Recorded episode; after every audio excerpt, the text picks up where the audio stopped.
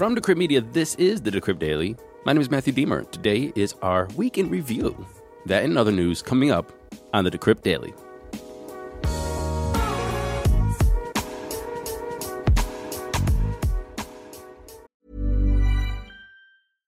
I'm Sandra, and I'm just the professional your small business was looking for. But you didn't hire me because you didn't use LinkedIn jobs. LinkedIn has professionals you can't find anywhere else, including those who aren't actively looking for a new job but might be open to the perfect role, like me. In a given month, over 70% of LinkedIn users don't visit other leading job sites. So if you're not looking on LinkedIn, you'll miss out on great candidates like Sandra. Start hiring professionals like a professional. Post your free job on linkedin.com/people today. Good morning, everyone. It's Friday, October 21st, 2022. 18 days until Election Day.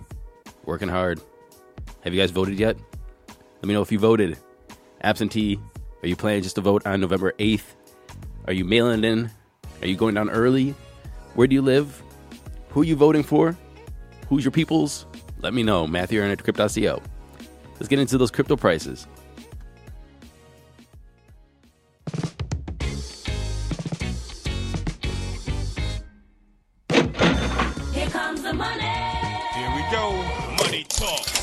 And I'm recording this at 11:10 a.m. Eastern Daylight Savings Time. We have Bitcoin sitting at $18,986, down 1.6% in 24. Ethereum's at $1,280, down 2% in 24. Tether is number three, USDC is number four, and Binance is number five at 267, down 1.8%. Quick tidbit of news: Bitcoin's 20-day realized volatility has fallen below the Nasdaq and the S&P 500s. This is the first time in two years Bitcoin is more stable than the markets, the stock markets, the traditional markets, that is. Running off the top 10, we have XRP, BUSD, Cardano, Solana, and Doge. And by the way, Solana is down like 7% in 24 hours. Uh, it's just tanking. Which makes me wonder what are the top losers in 24 hours? Top losers are Axie Infinity down 10.5%, ENS is down 8.4%, Uniswap is down 8.3%, and Terra Luna is down 7%. The total market cap is down 2%. It's at 908.9 billion. The BTC dominance is up a little bit at 40.1 and the ETH dominance is 17.2.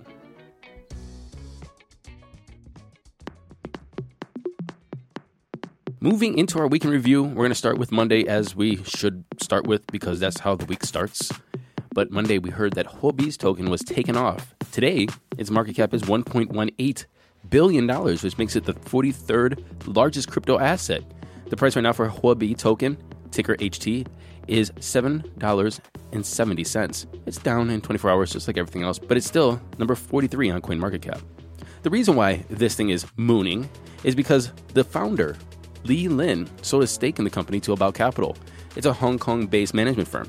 Li Lin was looking to sell his stake to Li Lin was looking to sell his stake in Huobi between a valuation of $2 billion and $3 billion. Well, he's done so, and Justin Sun, the founder of Tron and the owner of Poloniex, became an exchange advisor. And About Capital has said that we're going to invest in Huobi to continue making it a better exchange. On Monday, we also heard that North Korea's state sponsored cyber criminal group Lazarus has attacked Japanese crypto firms. The attacks were carried out using phishing and social engineering techniques. The Lazarus attackers allegedly reached out to target companies by pretending to be crypto company executives in emails and social media. After establishing contact, the attackers then affected the target company's internal systems with malware before making off with crypto. And then you're wondering, oh, is this common? Oh, yeah, it's really common. And they get paid really well to do these kind of things, like in April, when Lazarus Group was connected to a $622 million attack on Sky Mavis' Ethereum sidechain Ronin. And then in June, Lazarus was suspected to take $100 million on Harmony. Continuing with Monday, 2% of Brian Armstrong's Coinbase stock will be sold to fund life extension scientific research. Armstrong holds around 19% of Coinbase's shares, putting his hodlings at around $2.7 billion. 2% would be about $54 million.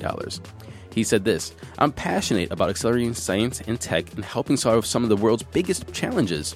To further this, I'm planning on selling 2% of my Coinbase holdings over the next year to fund scientific research and companies like New Limit and Research Hub. And finally, on Monday, we had some closure on the Mango Markets platform hack, which a hacker made away with, it looks like $114 million. How did they make away with it? Well, they didn't. Mango DAO said, hey, you know what? If you give back $67 million worth of tokens, we're going to let you keep $47 million of it. We'll just call it a bug bounty. And yeah, we won't press charges. You go on your merry way. So basically, this person hacked a crypto company, made off with 114. The crypto company said, hey, you give us back 67, we'll pay you $47 million for showing us what's up. That's absolutely insane. But I guess the hacker made off with $47 million scot free. Congratulations, I guess.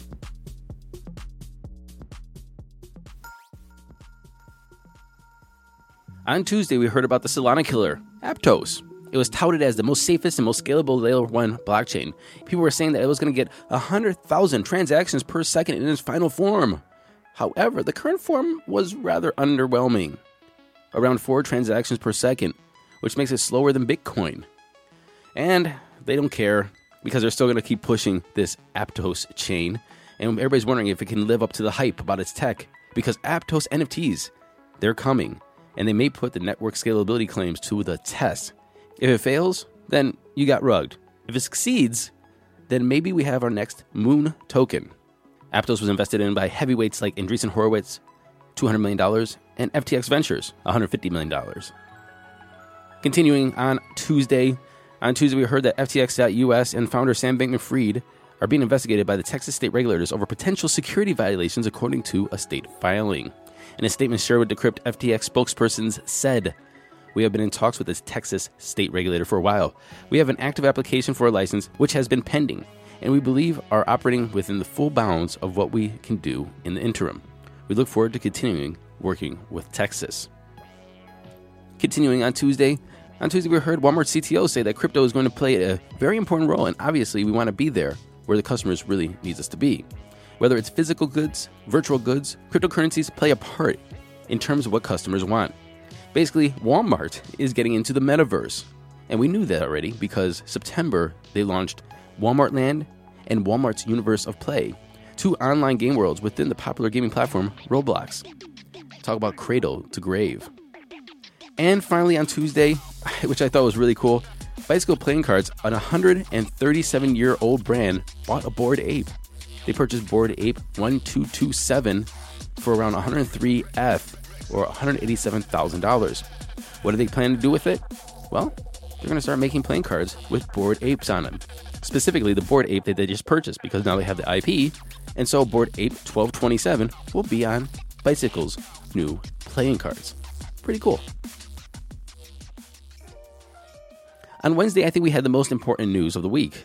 The IRS came out and gave NFT investors clarity on how the assets are going to be taxed. As per the 2022 tax year guidelines, all digital assets, including stablecoins, NFTs, and cryptocurrencies, are set under the same tax guidelines. And so there's two big changes. Number one, virtual currencies is not the term, everything is digital assets. And number two, NFTs are going to be taxed as cryptocurrencies or as digital assets, basically the same as stocks which, if you are short term capital gain hodlers, is taxed as income. If you're long term capital gain hodlers, then it's going to be taxed as a progressive scale from 0 to 20%, depending on how much you sell. And why is this notable? Because it's not the collectible tax rate of 28%, which is a lot more than capital gains tax. Long term capital gains tax, to be specific. Do you have a Bitwala slash Nuri account? Well, you better pay attention to this. The CEO said this Unfortunately, we have not been able to find investors to continue our mission and have asked our customers to withdraw their funds by December 18th of 2022. So the business can be terminated and liquidated. So if you have any coins or money or stablecoin and whatever, if you use Bitwala slash Nuri, then please take your assets out ASAP. Yesterday, Sam Bankman Fried he set out a tweet thread that was pretty long, but there were some points there that we really wanted to highlight. He said this At a high level, we need regulatory oversight and customer protection. We need to ensure an open, free economy where peer to peer transfers, code validators, etc., are presumably free. We should establish regulation and until then standards to ensure A and B, the two clauses I just read. He continued to say, First, it means we have to have blacklisted and not allowed lists for illicit financial activity. We need fast, reliable lists of addresses associated with illicit finance. But peer to peer transfers should generally be free as long as they're not going to sanctioned actors. This can simultaneously enforce sanctions compliance effectively while making sure that you don't need a passport or social security number to buy a bagel from 7 Eleven. Now, crypto Twitter is criticizing this for one specific reason. This seems to coincide with the Digital Commodities Consumer Protection Act, or the DCCPA bill, which is right now being looked at by Congress to give the powers to the CFTC to manage crypto exchanges, DeFi, and so on and so forth. Basically, people are saying that SBF is quietly lobbying Congress to get this done, which is going to pass power more to centralized exchanges. Interesting. Yesterday, we heard that Tesla still has a buttload of Bitcoin, even though they sold off 75% of their Bitcoin hodlings, uh, which was around $936 million when they did. Tesla still has $222 million worth of digital assets on its balance sheet at the end of June. And finally, the other big news yesterday was that Solana is making a smartphone. It's called Saga. It's going to have a Qualcomm Snapdragon 8 Plus Gen 1 processor, a 6.67 inch OLED display, 12 gigs of RAM, 512 gigs of internal storage. It'll cost a thousand bucks. He's trying to democratize cell phones. Interesting.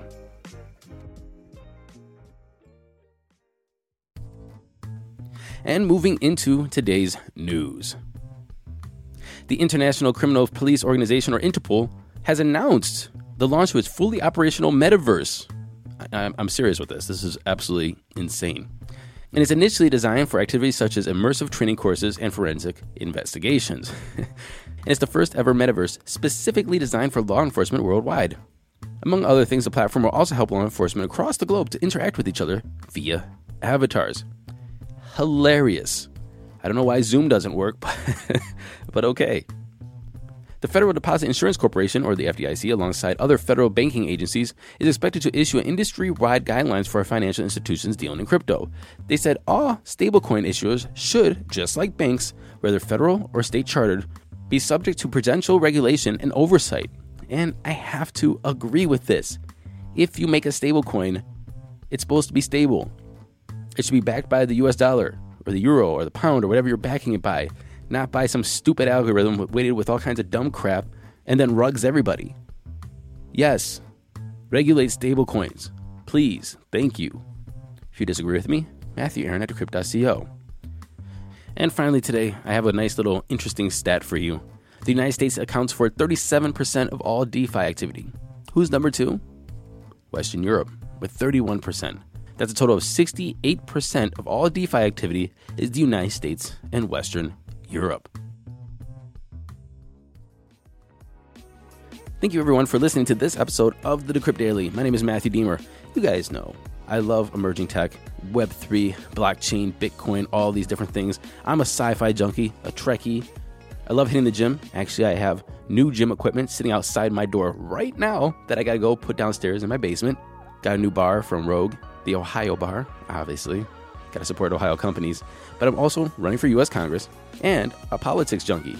So I wanna know from you who are you voting for on November 8th? If you wanna tell me why you're voting for them. Are you sitting out? Are you voting? Are you voting early? Are you mailing in your ballot? Let me know. Matthew Aaron at Decrypt.co. And if you don't want me to read it on air, just for conversation purposes, just put in the email and I won't. Matthew Aaron at Decrypt.co. And until Monday, happy hodling, everyone.